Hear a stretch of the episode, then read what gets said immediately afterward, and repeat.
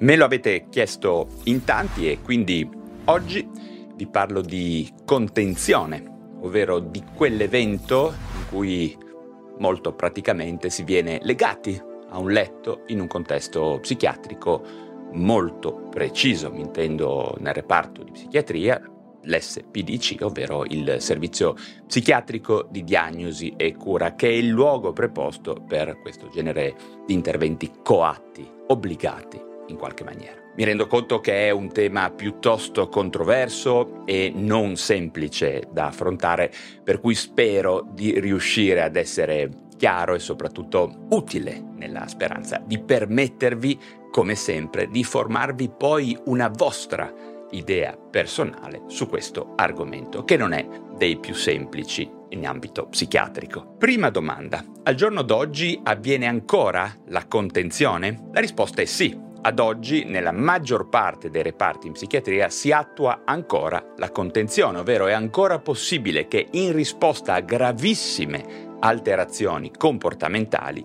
si giudichi indispensabile bloccare a letto solitamente una persona con degli strumenti adatti e preposti a questo scopo. Si chiamano mezzi di contenzione e sostanzialmente si tratta di particolari tipi di legacci imbottiti che fissano il paziente alla struttura del letto. Questa pratica deve avvenire in risposta ad uno stato di necessità assoluto, ovvero una situazione che non permetta altre soluzioni percorribili al netto delle risorse disponibili e al netto della possibilità di usare provvedimenti che siano più pericolosi, perché ovviamente molte persone pensano che esista la famosa fiala che si fa nei film in cui una persona in un contesto di disinibizione comportamentale possa essere subito bloccata, si possa ricompaginare il suo comportamento, ma questo non esiste e solitamente l'utilizzo di sostanze psicotrope ad alta potenza ha spesso degli effetti collaterali molto gravi e spesso può essere messa a repentaglio la vita della persona se non avviene tutta una serie di procedure diagnostiche e di accertamenti che rendono la sedazione la strada più percorribile. Ma per ritornare all'argomento di questo contenuto, la contenzione quindi è una procedura medica finalizzata a trattenere e bloccare un paziente con il minimo disagio e dolore possibile, sia per impedire di ferirsi o di ferire gli altri, sia per avere la possibilità appunto di praticare in sicurezza delle terapie con psicofarmaci che permettano nel corso del tempo e, ripeto, in sicurezza di controllare ad esempio il disturbo psichiatrico, l'intossicazione da alcol o da droghe o la combinazione di queste condizioni mediche che poi saranno responsabili dell'agitazione psicomotoria o dell'aggressività che il paziente avrà manifestato. Ovviamente la pratica della contenzione non è mai una prassi di routine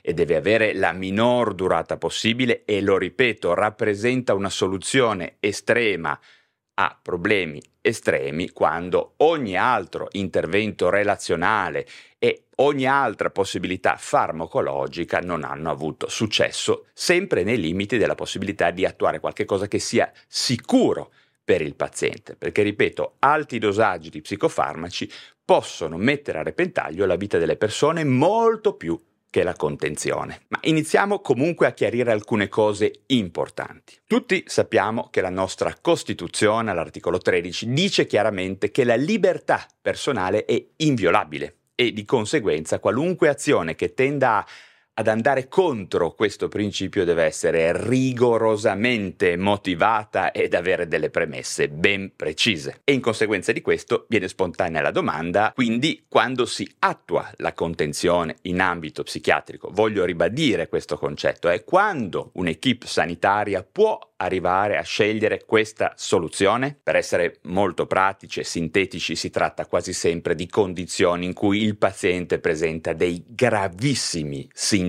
psicotici, solitamente, no? Ovvero di distacco completo dalla realtà, a cui spesso si aggiunge, e davvero spesso sottolineo, si aggiunge, specialmente nel contesto contemporaneo, un abuso di una o più sostanze. Facciamo un esempio generale. Una persona affetta da schizofrenia, in fase di scompenso acuto, magari allucinata in una condizione in cui sente voci che lo minacciano o ha la sensazione di poter essere ucciso e che magari ha anche assunto alcol, cocaina o altre sostanze che ne compromettono ulteriormente la capacità di giudizio. Ecco, come potete capire, una persona in queste condizioni molto spesso non è neppure in grado di soffermarsi a parlare con un operatore sanitario con modalità adeguate. Semplicemente non è in contatto relazionale, quasi sempre viene accompagnata dalle forze dell'ordine che di fatto l'hanno già obbligata a recarsi in pronto soccorso, quindi hanno già iniziato a limitare la sua libertà personale nel suo stesso interesse. Lo voglio ribadire, si tratta magari di persone che hanno appena aggredito degli altri cittadini o hanno appena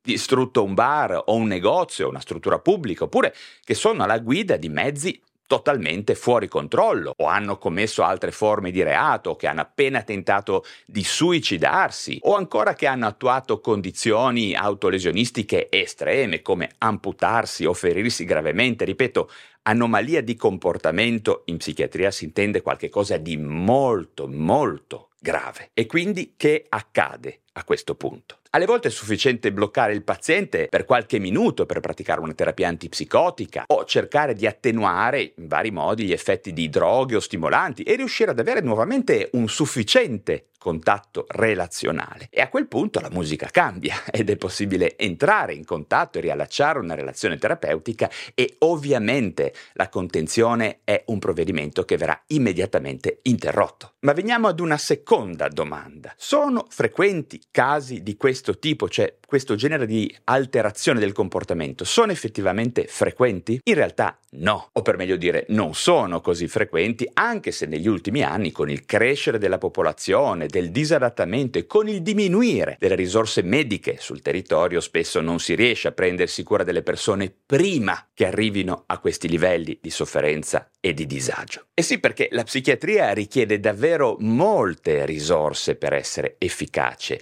e non sto parlando solo di soldi, sto parlando di persone altamente competenti che possiedano gli strumenti culturali e relazionali per prevenire certi scompensi che portano poi le persone ad arrivare in pronto soccorso in condizioni critiche e pericolose. E a quel punto purtroppo i giochi sono fatti. Quante volte ho visto in pronto soccorso una catena di eventi relazionali nefasti e di incompetenze sul piano psicologico che hanno condotto una persona psicotica, ma che magari ha chiesto aiuto su base volontaria, no? Poi a manifestare una grave anomalia di comportamento che poteva essere assolutamente evitata e quindi poi a chiamare polizia, TSO, contenzione e tutto il resto. E qua le competenze sono da suddividere su tutta la popolazione. Certamente ci sono medici incompetenti, ci sono infermieri incompetenti, ma ci sono anche forze dell'ordine relazionalmente molto incompetenti, la cittadinanza stessa può essere molto incompetente perché non sa semplicemente riconoscere la malattia mentale o i primi segnali di disagio psichico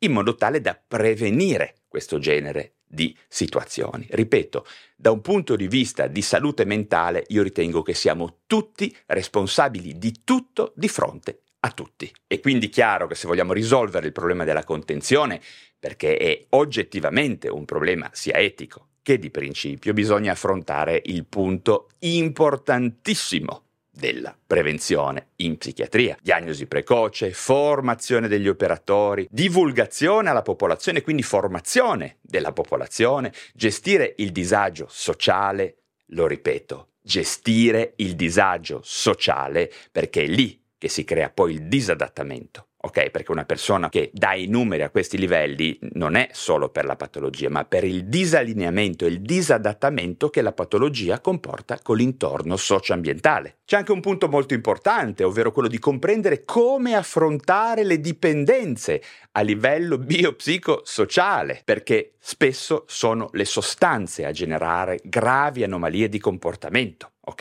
E non sto parlando dell'LSD, del DMT, della psilocibina e di ste cazzate che senti dire ogni tanto in giro. La prima sostanza è l'alcol. Ok? Le persone che vengono in anomalie di comportamento in pronto soccorso e quindi magari richiedono di essere bloccate, nel 90% dei casi hanno anche un'intossicazione da alcol. Ok? Il segreto per fermare la pratica della contenzione è semplice in realtà. Bisogna far sì che nessuna persona arrivi a un livello di disperazione, di disadattamento e di malessere tale da portare poi i sanitari a chiedersi che cosa poter fare per porvi rimedio alle 3 di notte in mezzo alla polizia con una persona sporca di sangue senza che nessuno si faccia male. Contenere oppure non contenere, sedare o non sedare, forze dell'ordine oppure che altro. Bisogna non arrivare a questo punto. Ok, il discorso va spostato da contenzione sì o contenzione no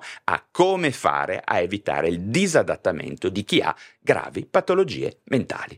Semplice. Molto banalmente non bisogna arrivare al punto in cui si debba scegliere contenzione sì o contenzione no, ok? Quindi se non faremo nulla di strategico, se la sanità avrà sempre meno risorse e soprattutto se spenderà male i soldi, cosa che sta già facendo, in risorse sbagliate, bene, sarà difficilissimo attuare degli interventi corretti sia nell'acuto che nel cronico e purtroppo potrebbero aumentare i casi in cui non si potrà fare altro che attuare degli interventi di contenzione, coercitivi o di sedazione psicofarmacologica o cose di questo genere. Che altro aggiungere? Forse volete sapere che cosa ne penso io? Beh, forse l'avete già capito, io penso che ogni volta che un paziente viene legato ad un letto sia il segnale di un fallimento relazionale, un fallimento di prevenzione, un fallimento per una società e per una sanità che porta le persone ad un livello così estremo di malessere. E certamente vi voglio anche ricordare che nessun medico è felice di contenere un paziente, nessuno, ma spesso è anche presente la consapevolezza che si sta attuando la misura meno pericolosa, dato che alle volte è realmente impossibile entrare in relazione con persone in gravissima alterazione psichica. Ci sono sicuramente persone più brave e meno brave a gestire le situazioni di urgenza comportamentale, no? Quelle che si chiamano anomalie di comportamento in psichiatria, ma ricordiamoci che si sta cercando sempre e comunque di fare il bene della persona che abbiamo davanti a noi, che anche se si tratta di un gesto estremo è comunque un atto medico attuato in condizione di stato di necessità, di empatia, comunque di etica, ovvero in una condizione transitoria, comunque di mancanza assoluta di collaborazione associata, lo ripeto, ad un'alterazione psichica gravissima, sostanze, psicosi, un'associazione di queste, tutto questo grandissimo casino. Ultimissima domanda, la contenzione può essere utilizzata male? È accaduto in passato? Accade ancora nel presente? Certamente sì, più nel passato, molto di più nel passato che nel presente e per la mia esperienza al giorno d'oggi accade molto raramente che si abusi della contenzione. È davvero difficile che si leghi un essere umano ad un letto per un tempo maggiore del necessario o per ragioni inconsistenti. Per carità, a questo mondo accade, lo sappiamo, veramente di tutto, ma lo ripeto, io personalmente ho sempre avuto a che fare, nel 99% dei casi, con colleghi medici e infermieri assolutamente molto responsabili e davvero ben impostati sul piano etico e professionale. Per cui, lo ripeto, gli abusi nella psichiatria moderna in Italia sono un'eccezione. Ok? Ad esempio, se volessimo proprio dirla tutta, io vedo maggiormente un utilizzo sbagliato ed eccessivo di psicofarmaci al giorno d'oggi piuttosto che di contenzione fisica, ok? Vedo molto più grave una mancanza di formazione moderna e scientifica del personale, no? Che spesso si limita a fare sti corsetti ECM invece che leggere libri,